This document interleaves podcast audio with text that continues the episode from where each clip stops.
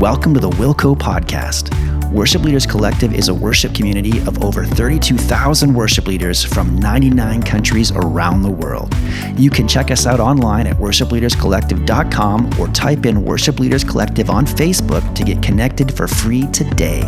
Our hope is to help equip you with the tools and resources you need so that you can be who God's called you to be and do what He's called you to do. You've been called for such a time as this. Listen up as we dive into another episode of the Wilco Podcast.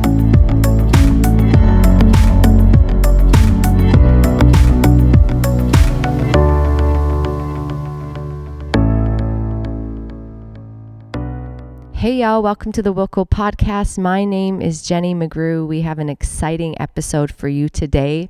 It's a part two of a part one on prophetic worship with Dustin Smith. Some of you might have been in the room uh, for a monthly Wilco Grow Lab when Dustin had laid an extraordinary foundation in the area of prophetic worship. That was the part one. Today's episode is a part two of that, and today's episode is much more practical. So if you're listening to today's episode, um, listen to it. And then we encourage you to go back and listen to the part one just so that you're getting that foundation in the area of prophetic worship in your life. Or you might just want to press pause, go listen to the part one, and then come back and, and finish up with this episode. But we believe that today's episode is going to encourage you, it's going to equip you, it's going to inspire you, and it's going to arm you to sing those prophetic songs that God's called you to sing, to write those prophetic songs that God has called you to declare. The apostle Paul said in 1 Corinthians 14:1, he said this. He said, "Desire spiritual gifts, especially that you would prophesy." So, are you ready? Let's stay tuned. Uh, let's prepare our hearts for what the Spirit of God wants to say to us today. We love you guys. We'll get right to it, Dustin. I was telling everyone that one of the things that I really love about you and something that always just really strikes me when I hear you talk or just watch you minister is, you know, when you look at the fivefold ministry, you know, the fivefold ministry gifts in the Bible, apostles, prophets, evangelists, pastors, teachers.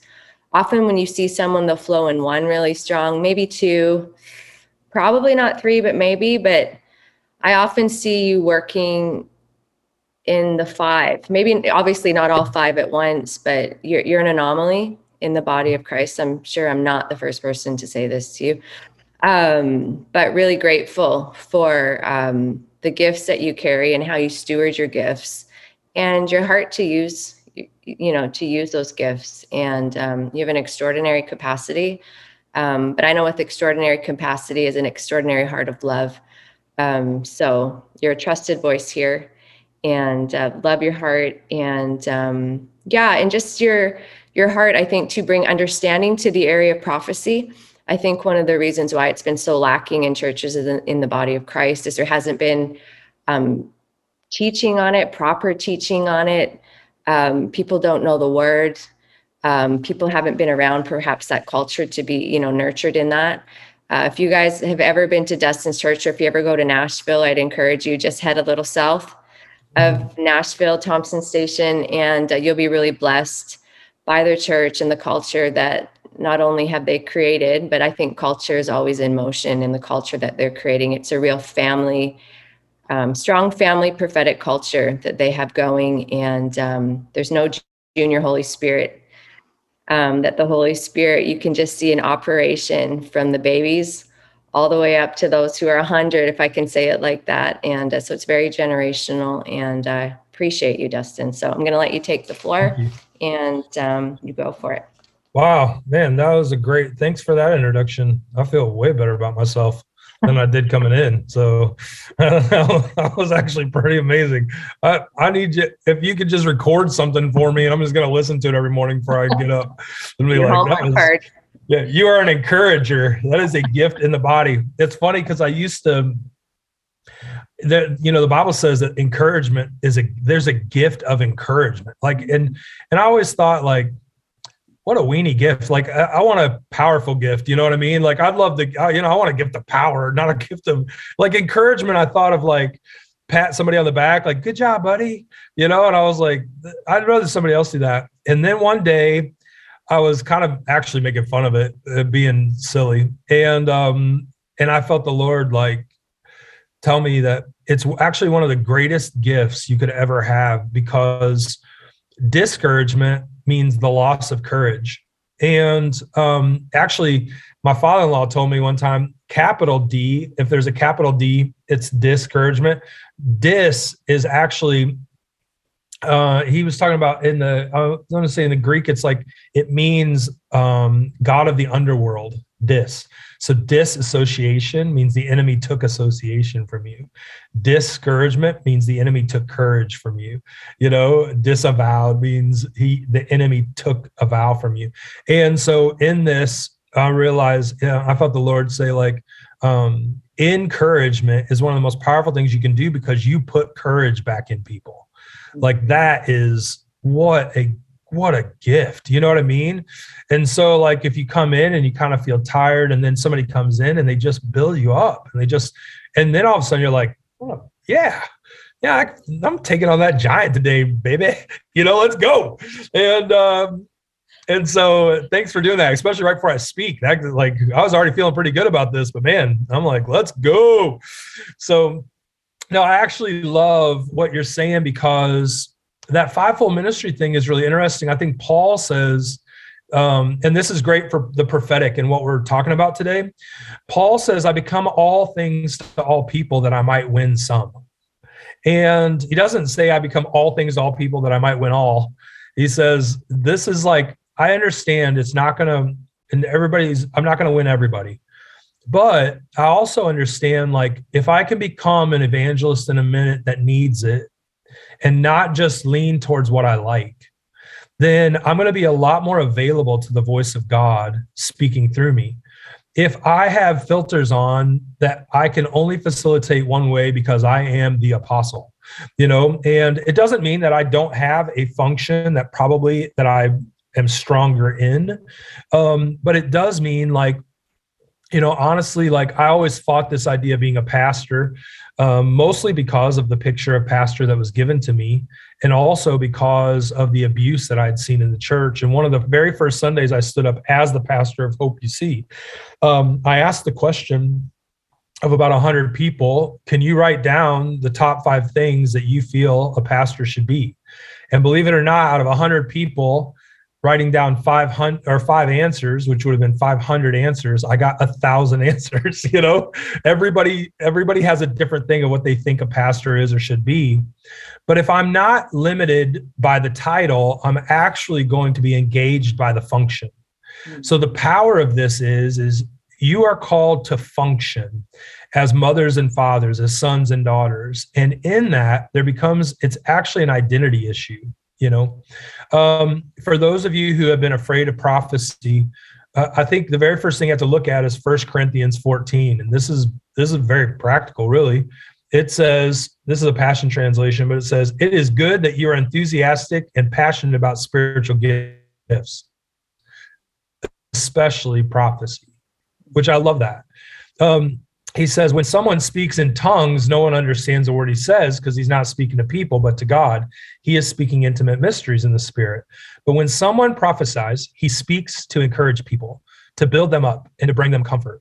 The one who speaks in tongues advances his own spiritual progress, while the one who prophesies builds up the church. I would be delighted if you all spoke in tongues, but I desire even more that you impart prophetic revelation to others. Hmm. Like that's the Bible. Like, you know, Lister Oil says, greater gain comes through the one who prophesies than the one who speaks in tongues, unless there's an interpretation so that it builds up the entire church. So I think this is important for us to lean on to start this conversation of the practical sides of prophetic, um, of the prophetic, because I've been a part of you know, uh, non-denominational churches. I was a, I grew up in the Assemblies of God, just so you know my background, and you know, in in Assemblies of God, we were allowed to speak in tongues, but only on Sunday nights, um, because you know um, we only did it when visitors weren't there, and not only were visitors not there, but it was only my family basically. So uh, Sunday nights we were allowed to speak in tongues, you know, and and it's interesting because when we start to talk about prophecy, I think it's hard because a lot of us don't realize how much the enemy has used religion on us to shut us down. So we come up with a lot of religious arguments. And so as soon as we start talking about prophecy, you know, a lot of people kind of get freaked out, and we've built entire theologies to actually keep us from having to do it. So we'll say things like, well, that kind of died off with the apostles, you know, and all these kind of things. And we'll make excuses for why we don't why we don't engage in it but we'll also you know so we'll lean or charismatics will lean really heavily on tongues and it's almost like a mark of salvation and we go through all these kind of things and i know we all come from different denominational backgrounds but honestly, I love it because Paul here is like, I think he's undoing something when they were all speaking, they're speaking in tongues. I mean, the Bible says that they're all filled with the Spirit with the evidence of speaking in tongues. That's happening. But then Paul is like, you guys have built this thing up to be like the marker of success and and he said here's the problem is like well we're building our markers of success he's like the body's not getting built up. What's happening is you guys are all using it as a mark of your own advancement. And yeah that's great. I'm glad that you're spiritually advancing. I'm glad that you're doing that. I'm glad that it's for your and it's for an individual building up of your own body. But he's like i wish that you would all prophesy well, uh, this is really interesting because I don't know that any of you have, I mean, depending on your background, have ever been super encouraged in the church to prophesy. But right. but he he basically says all of you can prophesy. And so we have to have an understanding before we really get into this prophetic worship thing. We have to lean into scripture and into the word of God and realize what Paul's doing here is establishing in this church where they are building hierarchies off of spiritual gifts he's basically saying like I, I, love that. And i love that you have all those spiritual gifts. But are you prophesying? What is prophesying? He's like here's what prophesying is. Prophesying is encouragement. Mm. and, and, and, for me it's like it, it seems so much harder than that. Like you know why? Because when we think of prophecy I mean, I don't know about you, but prophecy for me was the guy's going to come in and basically call the sin out in the room. And I just didn't want to look him in the eye. I mean, I was 12 years old, like, oh God, oh no, the prophet's here. Like, I, sh- I should not have taken that candy, you know, like, oh my God, he's going to tell my parents I lied to him, you know? And so the whole time prophet's there, I'm miserable, you know, like prophecy was not a great thing for me growing up because every prophet's just going to come in and tell the kids all the things they've done wrong. And um, I was like, here we go, we're in trouble and and I think that um, another level is that we all think that we have to call out somebody's phone number. You know, it's like you know, it's like man, and, and there are listen, that is real, and that that happens, and there is an uh, to me an office of a prophet that um, I know that different people have, have functioned in, and it's incredible. They could be in. A, I've watched it happen in a stadium of fifty thousand people, they call out a phone number and an address, you know, and it's like that's powerful. But what happens a lot of times is you feel disqualified because I don't know that I can really do that. I don't really know if I can get that level. Well, here's the thing though. Honestly, the prophetic, and this is base level for all of you. Like this is your number one thing. All prophecy is is hearing from God and then and then and then speaking out what you hear. And that's hard in the system of our day because we have a tendency to question everything about ourselves. And so what we do is we disqualify ourselves because is that God's voice? Is that my voice? How does God speak to me? I didn't hear a big rumbling voice come out of the, you know, like thunder and speak, and then I speak it. And, and a lot of times we undervalue that small voice of God whispering to us saying, I need you to speak this to them. Now, as a prophetic unction, we could be like, well, I'm just trying to be positive, just be encouragement. That's where we have to lean back into like, what is leading this though? Okay. So, Jesus in scripture, Jesus says this. This is the very first time he preaches, and he stands up and he opens up the scroll that was spoken of in Isaiah 61. And, and this is important for you to write down because this is um, obviously if this is one of jesus's like first sermons you know then we're going to look at it and go yeah this is probably pretty important you know for us to know uh, even for our own uh, guidance what is what needs to be said. So go if you go i'm sorry i'm going to it. Isaiah 61 this is what he says. The spirit of the lord is on me For the Lord has anointed me to bring good news to the poor. He has sent me to comfort the brokenhearted and to proclaim the captives will be released and prisoners will be freed. He has sent me to tell those who mourn that the time of the Lord's favor has come, and with it the day of God's anger against their enemies. Jesus actually stopped at the, at the, the point of proclaim freedom to the captives will be released and prisoners will be freed. But here's the difference between me just being a nice guy, because can somebody who's not spirit filled and doesn't love the Lord still be a person that encourages people? And yeah, yeah, absolutely. But there's a different thing that happens when the Spirit of the Lord is on you Okay. So when the Spirit of the Lord is on me, okay, and the Spirit of the Lord is in me, which we know is different than Isaiah, the Spirit of the Lord would come on them. Now, I think last time we talked about Joel when it says, This is that which the prophet spoke of, that in the last days I will pour out my Spirit on all flesh. Your sons and daughters will prophesy. So there's a there's a willingness here to understand the spirit of the Lord now lives in us. And we could go through all those scriptures. I think you know those. This would be a great study for you to do.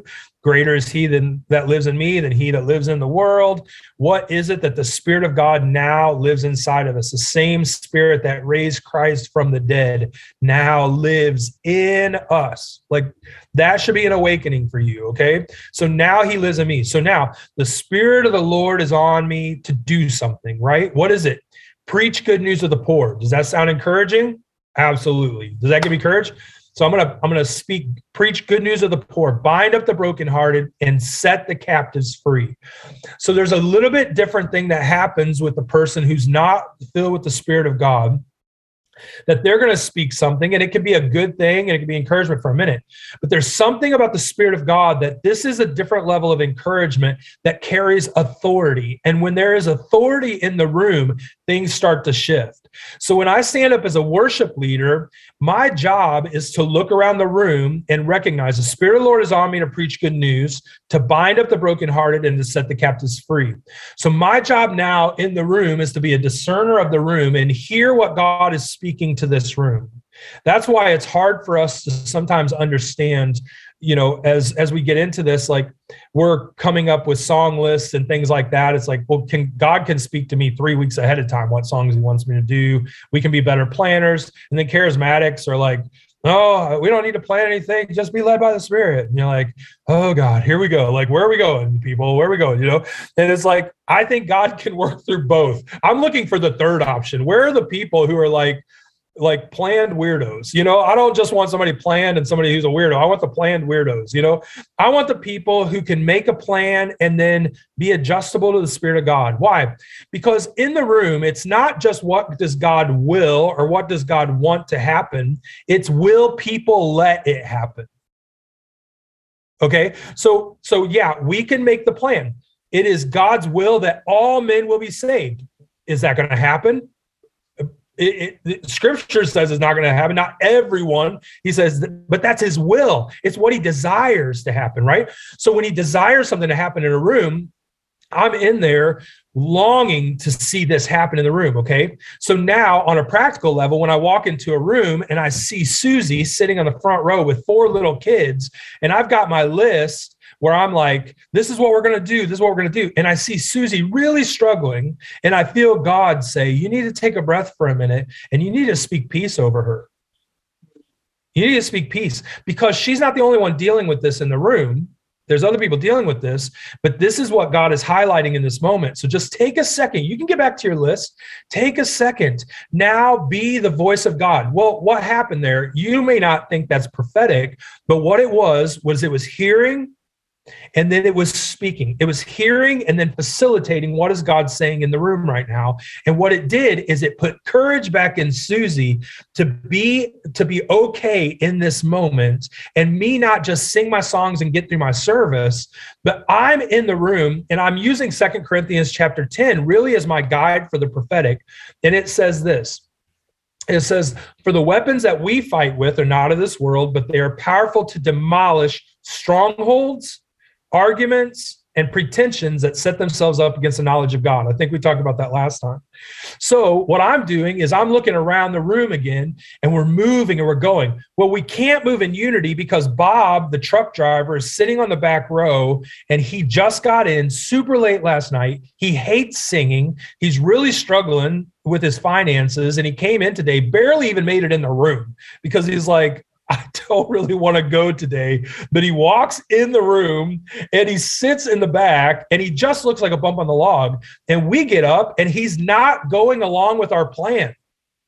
And I'm thinking, Bob, get with the plan, bro. Like, get your butt up and get your freaking hands in the air. you know, I mean, that I, pastorally now I would never say, but you know, and but that's our isn't that our thing? It's like I don't even want to look at these people and, I, and I'm being very, this is very practical.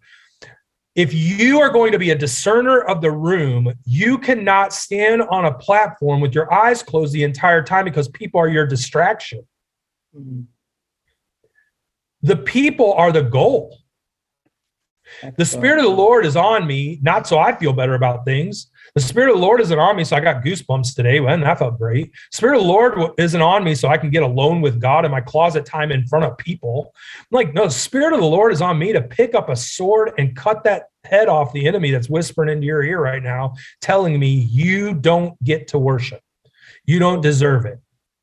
You know, and, and I'm looking at Susie, who's standing there with her kids and she's and she's trying to work with her kids and she's trying to like come on just stand up for a second you know? They're flopping on the floor and they're like you know what? This is my chance to actually let her feel at peace that being a mom is worship. Yes. I remember one time i was in a room and and um, i was actually on the stage i was leading worship and my wife had decided she sings with me a lot but she decided to step off and she's down with our kids and um and she's standing there and she's wrestling with my son. And i'm and i'm up on the stage like oh like i don't know if you if you're a parent and you watch your kids down and you're like i'm the worship pastor here people. And my kid is like being a big dork down on the front. You're like worship kid. This is like your chance to prove i'm a good parent you know? And and and you're making me look like a bad parent. And um and you're looking at him like and you're playing you're singing you're like uh, you are good, but you're bad. Get up, get up, you know? And um, so, and through this, like I can feel this wrestle. So I went to my pastor and I told him, I was like, hey, next week, I, I need somebody else to lead worship. And I'm going to stand with my wife with, and, and I need to help with my son. Uh, I want to just, I want to encourage him. And I want to, she is all by herself with three kids, you know? And so like, I, I want to come down with her. And, and so he's like, all right. So in worship, my son, you know, he's just standing down there and he's just like doing nothing, you know. And so I get down on my knees with him. And I was like, hey, buddy, I was like, let's just, and he's only, you know, he's like seven years old or something. And he's like, he's not doing nothing. And and I'm just like, hey, buddy, come on, let's just say the word holy. Let's just say the word holy. And then I look up and I realize, like, he because we sit on the second row, like he can't see nothing. All he sees is people backsides. Like I, that doesn't cause me to want to worship. And um, you know, and and I'm standing there and I realize like, okay, this is he can't see words, he can't see the people on the platform. So I pulled him out to the side and he and it was interesting to watch his eyes like start to light up and he's looking around and he's like, oh, he's like, yeah, I can see the people. Like, okay, they're worshiping. And so I was like, come on, buddy. I was like, let's lift our hands. And he lifted, and, and, it, and it's just a simple moment of like, holy. And so I went to my wife and I was like, hey, I think maybe sometime, I said, I know this is hard, obviously, with all three of them, but our daughter's a little bit older. I said, maybe get our daughter to take him off to the side and get on, on her knees with him, or you you can get on your knees with him over here, sit on the chair beside him and let him see. And she's like, um, she's like, the hard thing about that is that takes me out of worship, out of my mom, you know, because she's like, I'm trying to focus and do this. And I told her, I said, I feel though, um, when you're when you're down with our kids, that is worship to him. Like he's telling me, like right now, like you singing a song is helping you, but there's a prophetic unction of you whispering into our son's ear what God is saying and saying, Hey, say holy. Like that simple. Like speak holy. And we don't think that as prophetic unction, but what it's doing is it's building up the body because I'll never forget a parent coming to me saying, You do not know what it did for me to see your wife get on her knees. This is a few weeks later, get on her knees with, with your son and to watch him engage with God. Well, there's a prophetic unction like that happened there. Why is it prophetic? Because there's an encouragement of the body that came from listening to what God is saying and then facilitating in a way that did not feel comfortable, right? My job excuse me, my job is to not be comfortable. My job is to speak what God is doing, to look in an unseen realm or hear an unseen realm, and then facilitate that in the very seen realm. Okay. So that's why the prophetic starts to grow, but you have to start it at a very simple level first. You can't get into this and be like, yeah, God, I mean, you can, but you know, when you're starting to talk about, I mean, I have a guy in in our group, uh, he's our he's my drummer right? And so I'll never forget, he told me one time, he's like, God's really been speaking to me about how do I hear from him and then speak it. And, and so I said, Well, I'm going to give you opportunities to do that anytime in a service. But here's what I want you to do I want you to look for the moments and the people that the enemy has tried to build walls up to keep them from the knowledge of God. And when that wall comes down, it's going to free all of us. Like there's going to be something that frees all of us. So um, I know I'm just telling some stories, but hopefully these will be encouraging to you. So we go into this church in Indiana that is an uh, an Assembly of God church, but at one point, like a hundred Amish uh, were meeting in a in a barn secretly worshiping. A wind blew in, and they all started speaking in tongues. A hundred Amish people, they ended up going to the Assembly of God church asking him, What is this? He tells them, and they all leave the Amish and they all start going to this church. When we pull into this big church, there's buggies sitting outside, there's horses tied up. You know, we walk in, to be honest, it's the best um, after service meal I've ever had. But um, when people ask me now, like, hey, help me understand what do you feel like our church needs? And I was like, it needs Amish people. Your food stunk, you know? And, um, but, anyways, uh, I digress. So, uh, so here we are at this church and and i'm feeling god move and we're actually in a youth service and a lot of them are still they're dressed in the amish garb and all this kind of stuff and and we're leading worship and they're great worshipers and um and i look out and there's two young girls that i almost feel like god highlights. I don't know what god's saying to them but he highlights but i know my I know my drummer has really been asking god like give me opportunities to speak. So I stopped everything and I said, Hey, just for a second, I said, Jeremy, would you come up? And he came up and I said, um, I would like you to to maybe prophesy over a couple people in the room. And he's like, okay.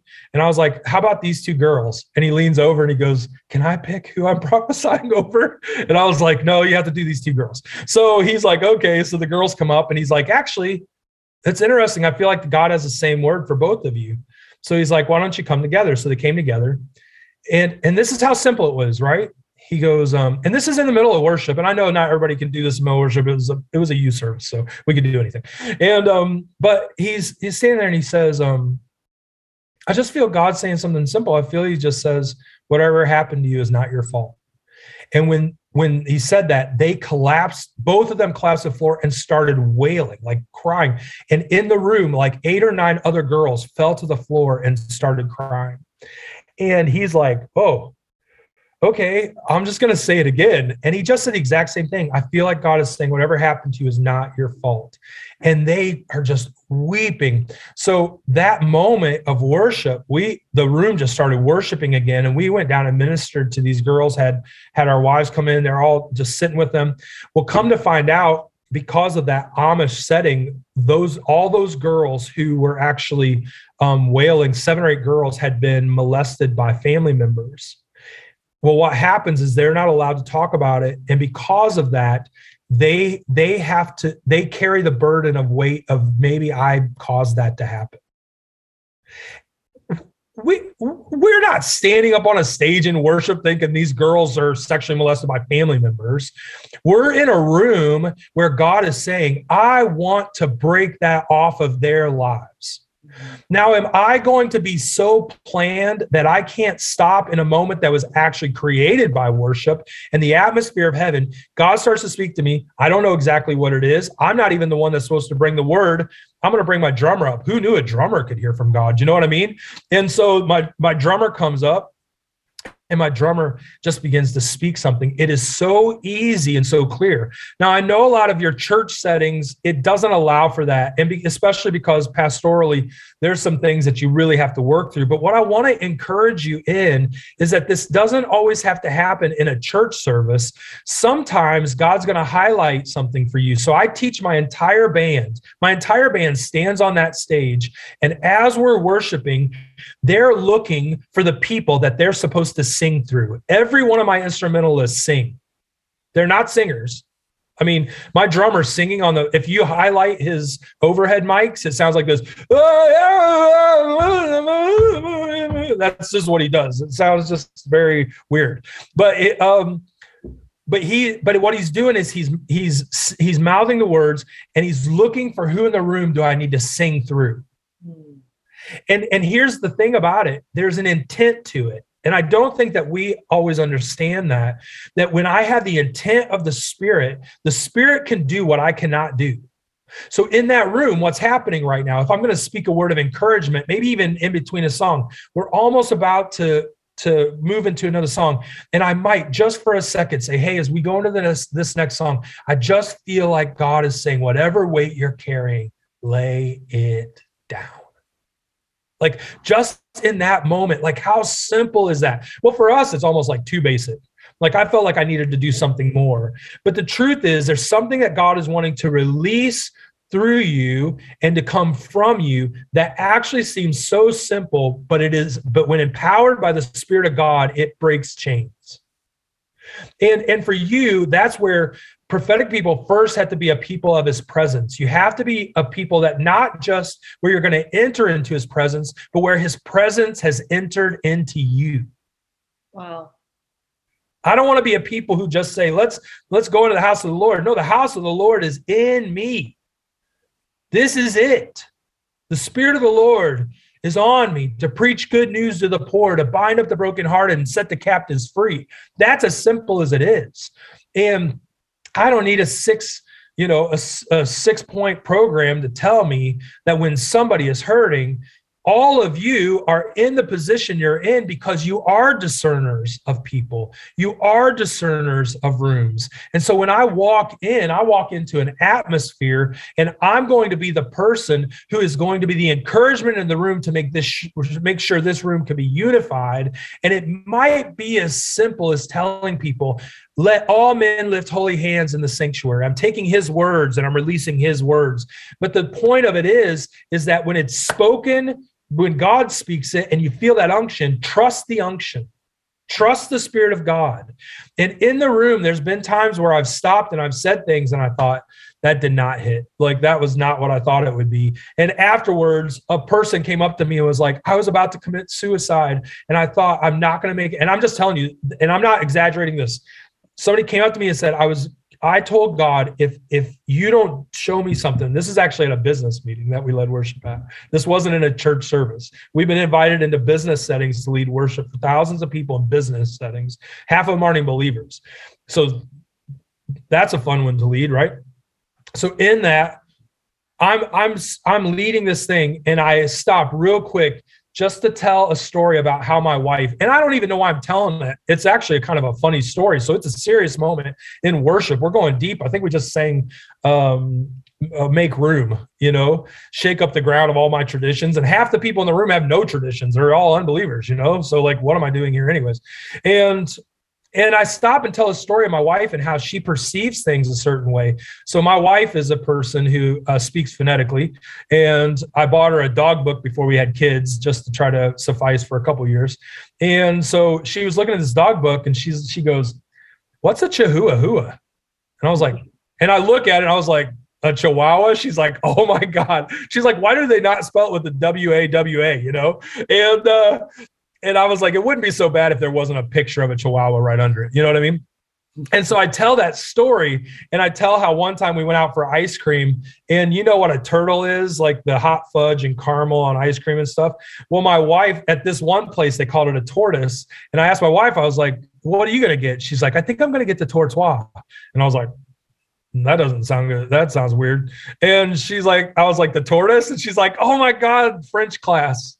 And I was like, okay, you're not allowed to talk anymore. And um, even though it does create great stuff, and the, the room is dying laughing, you know? And I, and then I stopped and I said, here's the thing though. I said, she perceives a word in a certain way and she speaks it because of maybe French class or maybe some way that she was raised, but that doesn't necessarily make it right. And I said, Some of you have a view of God that was actually training you wrong. And now you think God doesn't care about you and you speak like it. I can tell by the way you speak. I can tell that you're lonely. I can tell that you're an orphan. And and and so here I am in a funny moment, you know, and I'm about to lead another song. I don't even know why I'm telling this. My wife's looking at me like you're such a dork to do this right in the middle of everything. And um and so and then afterwards a person comes up to me and says, "When you were talking that, it is the first time in my life I've ever felt like God cared about me. And, and he said, I had told God, if you don't show me something this week at a business meeting, he didn't even know about the service that was going to happen Sunday. He said, if you don't show me something this week about who I'm supposed to be, I'm going to kill myself. And and I know this guy now. He's been he's been with us for several years and it's life changing. Why? Because in a moment I had to trust that what was a, what was coming out. I don't even know what I'm going to say. I didn't plan it. It wasn't something I planned. But remember, Jesus tells the disciples, He says, Hey, you're going to go and stand in front of kings and magistrates. Don't even think about what you're going to say. Just open your mouth and I'll fill it with words. When's the last time you did that? Like when's the last time you you're so prepared, right? So that you walked into the room and in the room you're just like, "Oh, here we go." like, you know what? I just want to speak an encouragement over a couple of you. You don't have to do it in a whole church setting. Do it with your team. Right. Do it with your family. When's the last time you did it over a spouse? When's the last time you did it over a kid? I mean, there's something powerful about me looking into my kid, and everybody else has been telling them who they're going to be, and I'm going to look them in the eye. And last night I sat with my, I do devotions with my kids separately. I do it with all of them different, a little bit different. And with my 16 year old, I sat with them last night, and um, and there's there's a great anointing on his life for business but it probably won't be until his 30s and he's had several words given to him by people but i told him i was like do you know why it won't be till your 30s he's like probably because i'm not prepared. I said oh no you're prepared now. But god wants you to enjoy a journey. Like there's a journey to it that he wants you to have fun with you know? And he he starts tearing up and i realize in that moment like this is god speaking to him right now. This isn't just me. I don't even know exactly what i'm going to say to him but i know that he needs to hear the encouragement of god on this because he's almost a senior and he's trying to figure out what he's going to do. So i'm going to practice it with my family. My wife has been battling some some sickness mold stuff and we've been fighting it and something we've never she's never been sick a day in her life but I'm going to walk in the room and I'm not just going to say, Hey, you're going to be okay and pray over her. I'm asking God every day, Hey, is there something I can drop in her spirit to re- make sure hope remains? Mm. Right. So this isn't something I'm trying to facilitate in a church service and I'm not facilitating in the moment with my wife.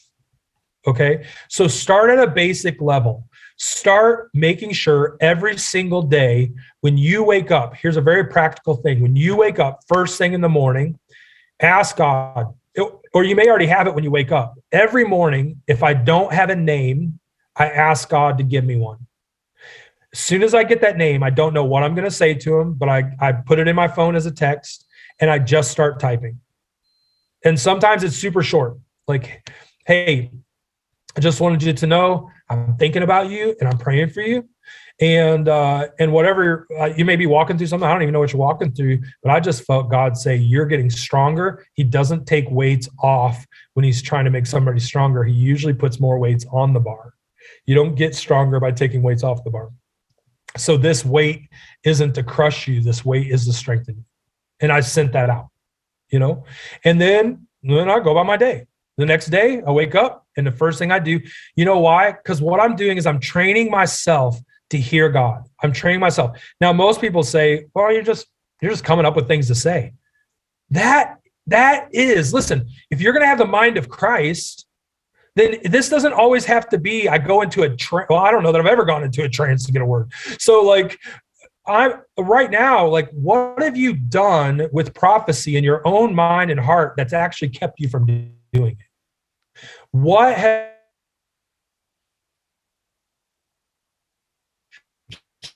keep you from um, abusing it. And in that process of not abusing it, you stop doing it or you never did because you thought this is too hard, this is too much. Sense? Everybody froze on me. Can y'all hear me? Okay, y'all froze. So I was like, either everybody is like stunned, like, and this is just a moment of just like, um, so but I want to encourage you that um, I think the way the enemy has worked against us is not by making things evil. It tried to come across as I'm trying to do something good by making you fearful of doing something wrong. So a lot of you don't do it because you're afraid you're going to overstep the boundaries of God by trying to be a voice of God. And and here's the thing, like and this this goes back into concepts but from the very beginning in genesis and you can study this but the spirit of the lord hovered over the waters and that word hovers means to vibrate. And that vibration is a frequency. All vibrations are frequencies so the spirit of the lord hovered over the waters. And then it says he hovered over the dark the deep dark. He hovered over it. This frequency. And then it says that frequency went light. And all of a sudden light formed right?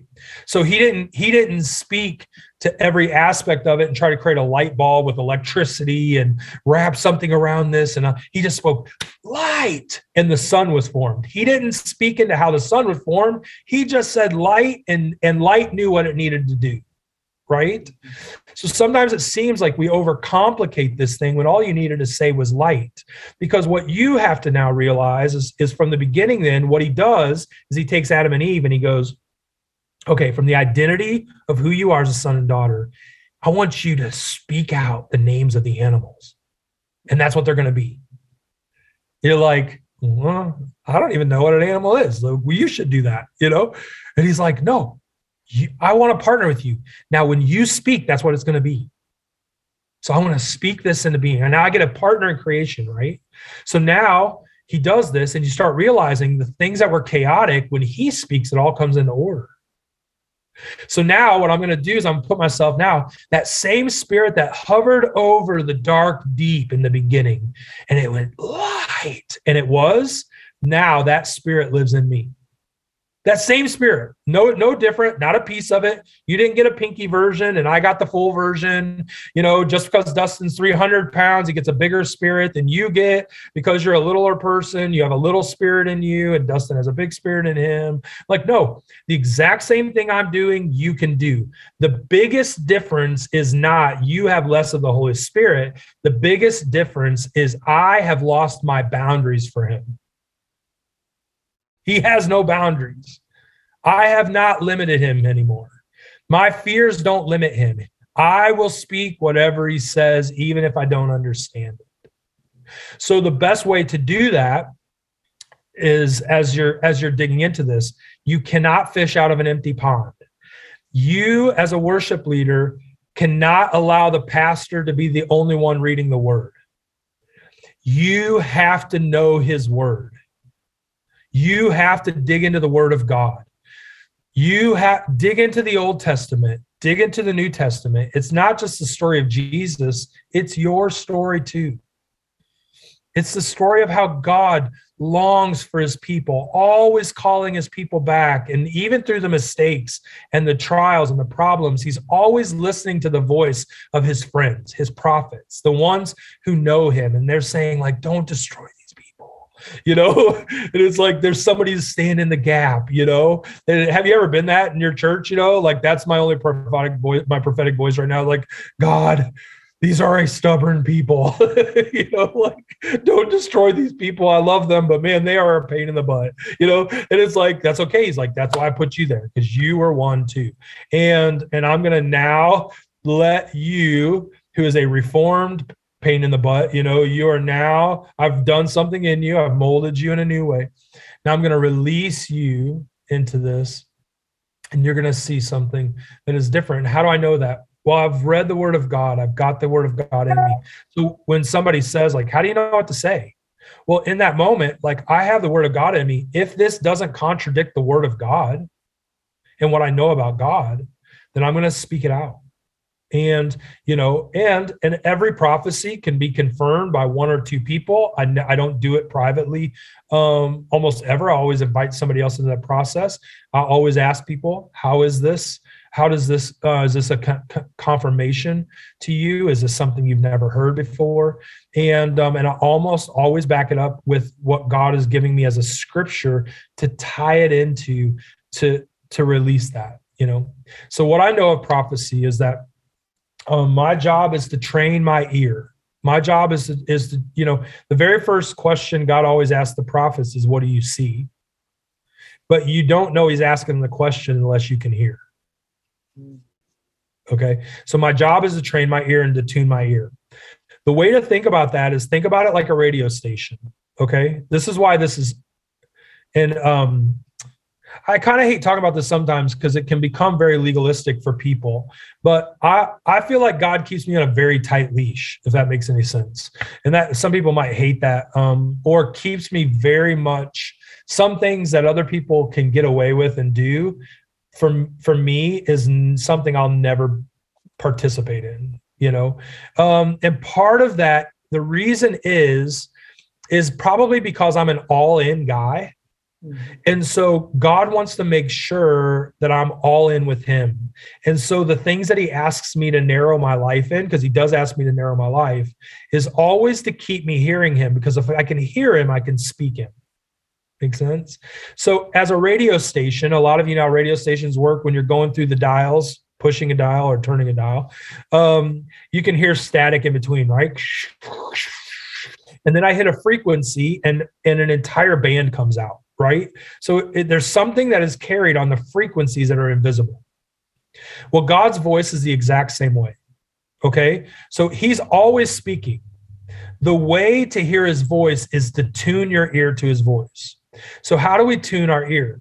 Well, I tune my ear by what I spend the most time on. So, if I'm listening to the news all the time, and I'm, I'm just telling you, if I'm listening, and and you have to really check yourself on this. This is not a legalist talk of do away with all things of the world, right? But one of the first things the Lord told me when I moved to Nashville is I need you to stop looking at the news. And I was like, why? Why? Like, and I felt the Lord say, I said, well, I said, if I'm supposed to be a leader, how am I going to lead if I don't know what's going on in the world? And I felt God say, people will tell you. Like people will tell you what's going on.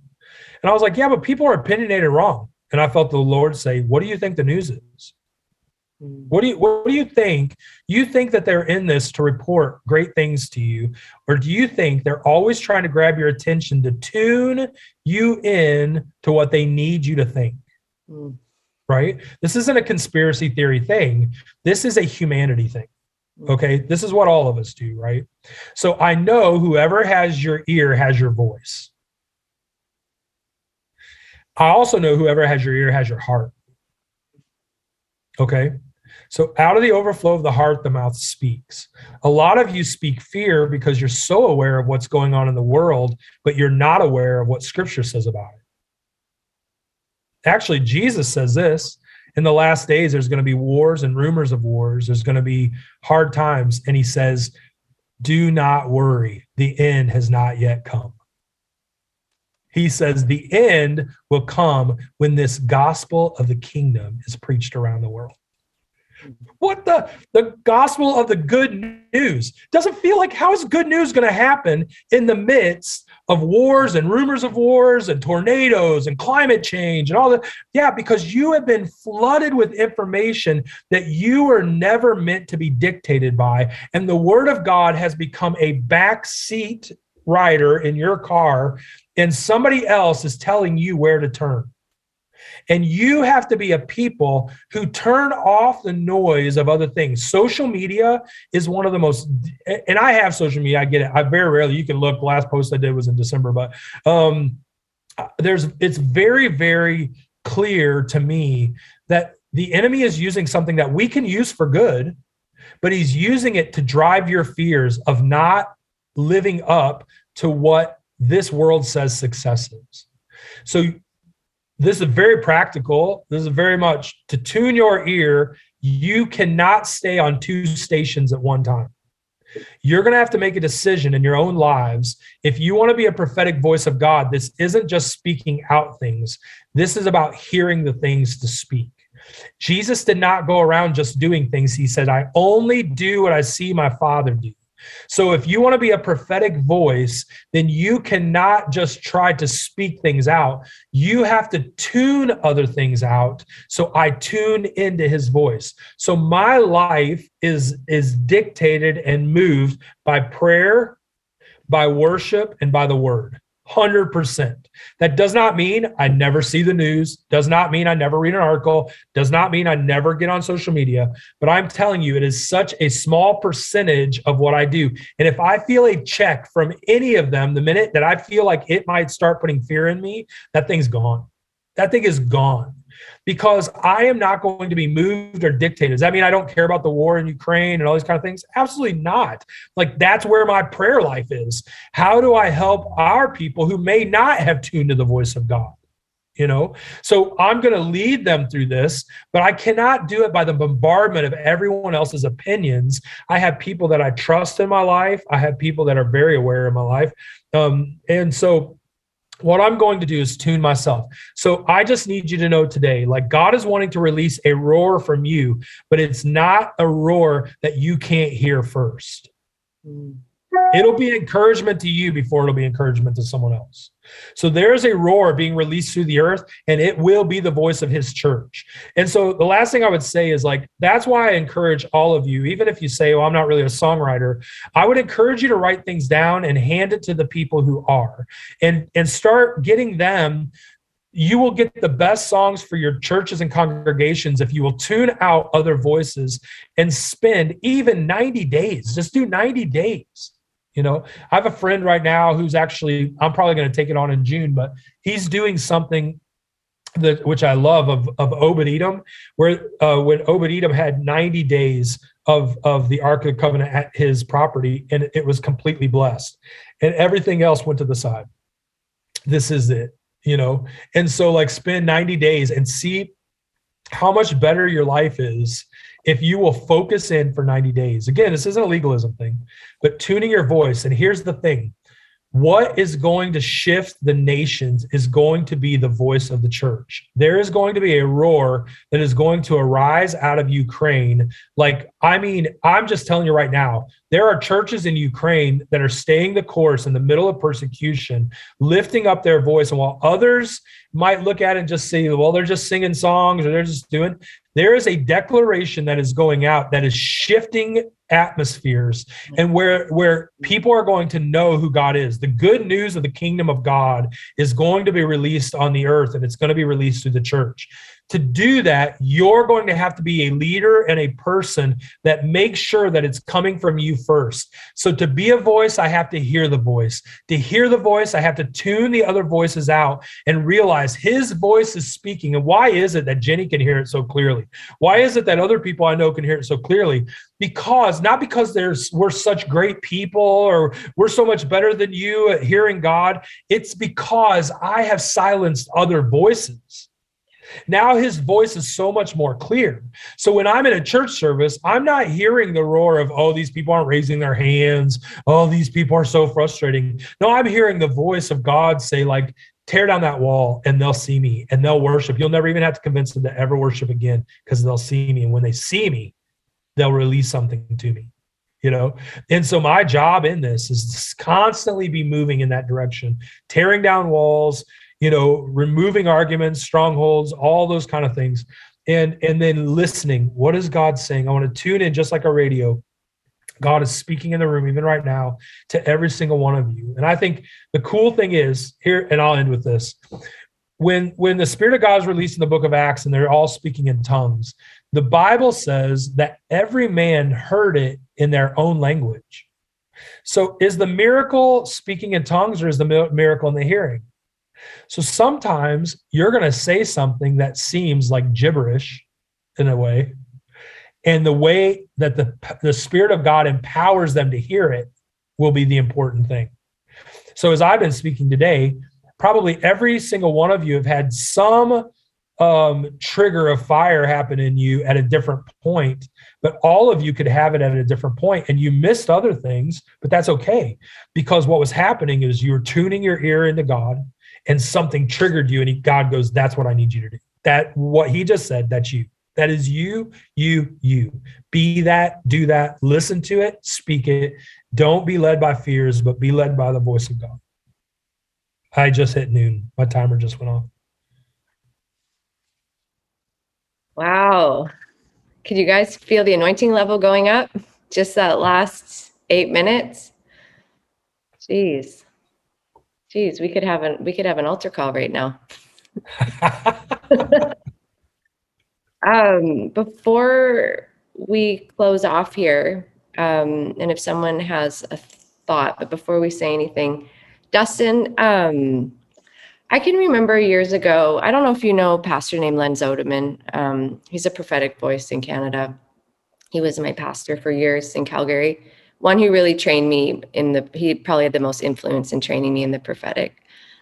Um, but there was one day that he grabbed hold of me. I was a teenager and he said, I've never done this for anybody before. He said, but I'm going to release my anointing in you. And that might sound weird to some of you. He said, I've never done this before. He said, I might not ever do this again. And um, I can remember being so young and um, understanding the moment, but not really understanding the moment. And you guys have probably, anyone who's hung around me for any time, you've heard me say this before. We teach what we know, but we impart who we are. Yeah. And you can't hang around. Um, and I don't want to put Dustin on a pedestal, and he wouldn't want me to either because um, he really walks in a spirit of humility. But there's an anointing on Dustin's life in this area um, that has fire to it. And um, not asking you to release your anointing into people. It's not what I'm asking you to do. But I know that something happens though when people with this kind of grace and anointing on their life pray over us that there's an impartation that everything we heard there's a lot of teaching in here like a lot like i could post probably 50 little nuggets on wilco videos um just by things that he says like there's just so much. It's like you just can't keep up. You can't keep up because he's just so full. Um but i believe that a lot is also going to transpire through the area of prayer of dustin just praying over us. Because here's the thing you guys. Um, we don't want to just we don't want to just hand we don't want to just hand out fish to our worship teams. We don't want to just hand out fish to our churches. We need to teach people to fish you know? So what i'm saying is is that we want to help cultivate and spark that fire of encouragement that prophetic those prophetic unctions you know? So dustin imparts into us and then today we're able to now impart that into others and that's how multiplication you know begins to take place and you know in a fire. And he's talking about you know the you know the church rising up the church's voice. You know i believe that today is one of those um, i can say for my life i wasn't expecting this to be so like i knew it was going to be good but this has just been really good you know and i just feel like for me personally and i'm just speaking for myself here that today is um, a holy moment and with 15 of us just on this zoom chat um, that um, I know that I'll never be the same. Mm-hmm. And I'm trying to hold back the tears right now, but I just really feel the presence of God so strong. And um, like the song says, when you walk, when he walks into the room, everything changes. And um, if we could just, you know, we don't have to over spiritualize this moment. And I'm putting Dustin on the spot, but I know that he'll be okay with that. Um, because I think he senses it too, but just that there's just holy moments. So I'm just going to lift my hands just out of an act of surrender. And because I don't want to leave today without getting everything that God has. You know, He's the Alpha, He's the Omega, He's everything in between. Um, but surely the Lord is in this place. And I just pray that we're aware of it. Yeah. Amen. Yeah. Can I speak just two things real quick? I want to speak over Sharon. Hey, Sharon, uh, I feel like God's just been pointing you out to me this whole time. And I feel like there's a level of joy that's going to come to you that might have been stolen from you. And maybe situations and things, I don't know what it is, but just there's like a joy. And I feel like this next, I feel like you've you've been a warrior for God. You fought in the way that you were supposed to. And I feel like sometimes in that warring stuff, it can get exhausting, you know. But um, something the Lord spoke to me years ago that I feel for you is that um, this next season of warfare, joy will be your weapon and thanks will be your battle cry. And there's going to be something returned to you that was taken from you and almost made you feel guilty for having joy, you know? And, but I think that you bring it to others. And I think now you're going to get it to experience it yourself. And I think you're a person who brings joy to other people and i think that god's going to release that to you in a greater way because of your faithfulness when you didn't feel it to give it to other people even though you were like i wouldn't mind some of that myself and um but i think that uh, I'm grateful for the gift of that inside of you. And I think you carry just a sweetness about you and a life about you that other people need to experience. And so when the enemy tries to tell you you're done or you're not going to make it or you're not going to do it, uh, I just silence the voice of that enemy. And I just call that out of you and just say, don't, don't be afraid. And it may seem so simple um, especially to some younger people who are actually longing for somebody to speak into their lives. Um, I think younger people are more open right now to mothers and fathers than they've ever been, uh, in my at least in in my experience. And um, I just release you into that, and just want you to experience that joy yourself. So we release that to you, and just ask God just to pour that out on you. For the joy of the Lord is your strength. And so I just release that to you. And then I wanted to speak over Jess. I don't know you at all, Jess, but is it Jess? No, yeah. So, um, so just we I bought a 200 year old property here, you know, and it's a Civil War property. And there's a story outside of this old house, and it is a story of a, the, the girl at the time was 17 years old they were down in the the um, cellar and they were hiding. The Battle of Thompson Station happened on our property, and 1,400 men died on this property. Well, the family was hiding in the cellar, and this girl, Alice Thompson, was looking out the window and she saw the flag bearer get shot. And she took off running and grabbed that flag and led the charge. And um, the general actually came to the house and kicked the door open and yelled at a bunch of soldiers who were standing inside hiding and said, Gentlemen, a woman has your flag. and um, I want to encourage you to pick up the flag. Don't wait for permission.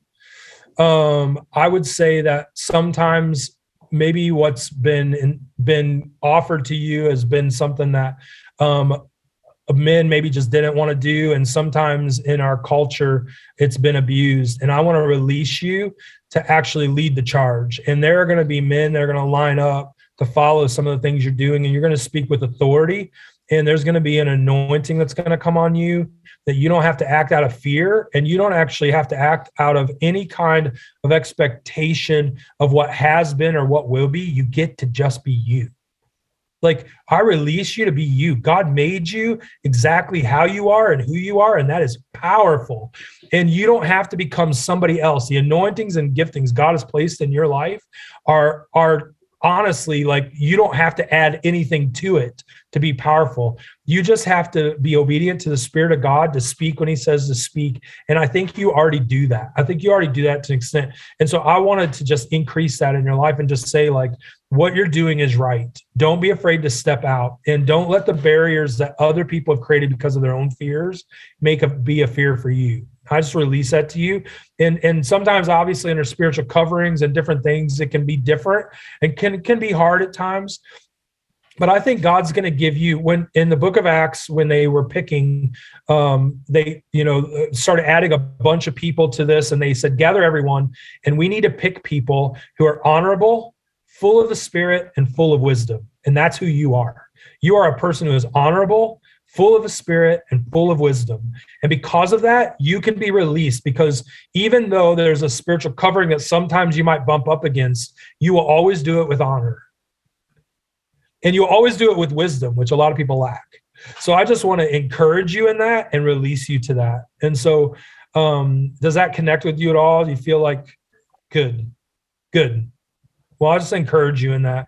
And we could do that for everybody. There's so many things on this, but um, I think that this is, I just want to release to you, honestly, vision to see the gold in people. Our job is not to call, call out the problems. Our goal is to actually call out the solutions. Our goal is to actually call out the gold.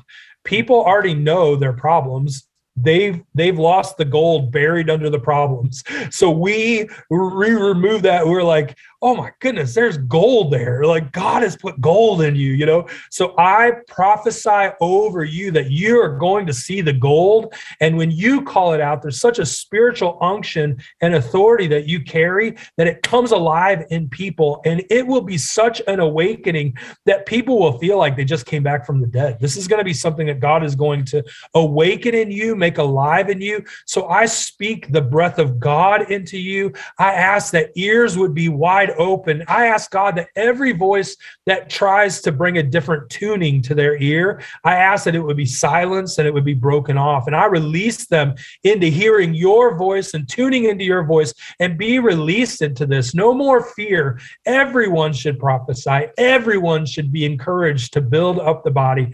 And I release that to you in the name of Jesus. Amen. Glory. Amen. Dustin, thank you. Thank you, guys. Guys, I think that was more than what you were expecting, was it? it was more than what we could have hoped for and asked for.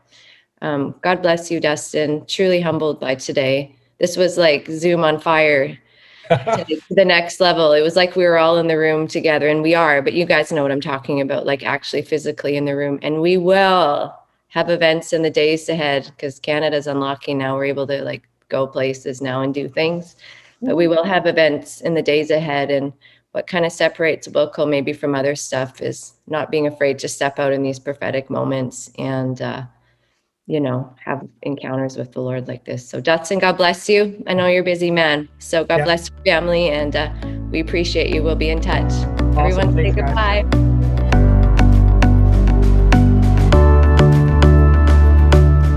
Thanks for listening to today's episode. We hope you felt encouraged and a little more equipped for the journey you're on this season. If you're interested in weekly mentorship in a small group setting or would like to find more worship resources, check it all out at worshipleaderscollective.com. You can also find us on Facebook and Instagram. Connect, encourage, and equip. This is what we're all about at Wilco. We go together, not alone. Together, we can help move church forward.